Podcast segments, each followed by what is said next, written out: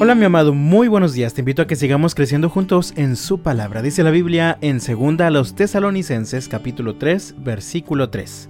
Pero el Señor es fiel, Él los fortalecerá y los protegerá del maligno.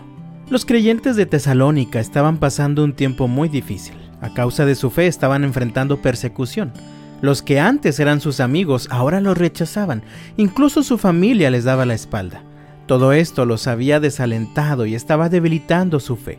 Por esta razón Pablo les escribe esta carta y en este versículo que acabo de leer les recuerda una verdad muy importante que debería alentarlos y ayudarlos a perseverar, es decir, a ser pacientes en medio de las dificultades.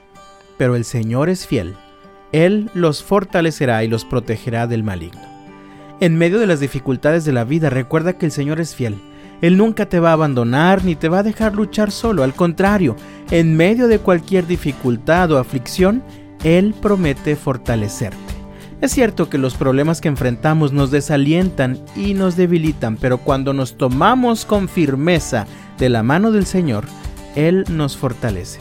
El Salmo 37, versículo 39 dice, El Señor rescata a los justos, Él es su fortaleza en tiempos de dificultad.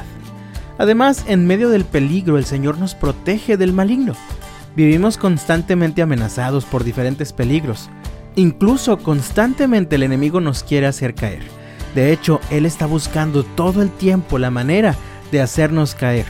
Sin embargo, en todo momento podemos confiar en que el Señor es fiel y Él nos protegerá del maligno. Mi amado, hoy es jueves, casi viernes. Tal vez ha sido una larga semana. ¿Te sientes desalentado por algún problema que enfrentas? ¿Tu fe se ha debilitado a causa de las crisis presentes en tu vida? Dios quiere ayudarte. Él quiere seguir sosteniéndote, pues recuerda, el Señor es fiel. Él los fortalecerá y los protegerá del maligno. Así que yo te invito a que permanezcas confiando en la fidelidad del Señor. En medio de cualquier crisis, Él te fortalecerá y Él te protegerá siempre del maligno. Llamado tuyas las palabras del Salmo 27, versículos 1 al 3, que dice, El Señor es mi luz y mi salvación. Entonces, ¿por qué habría de temer? El Señor es mi fortaleza y me protege del peligro. Entonces, ¿por qué habría de temblar? Cuando los malvados vengan a devorarme, cuando mis enemigos y adversarios me ataquen, tropezarán y caerán. Aunque un ejército poderoso me rodee, mi corazón no temerá. Aunque me ataquen, permaneceré confiado.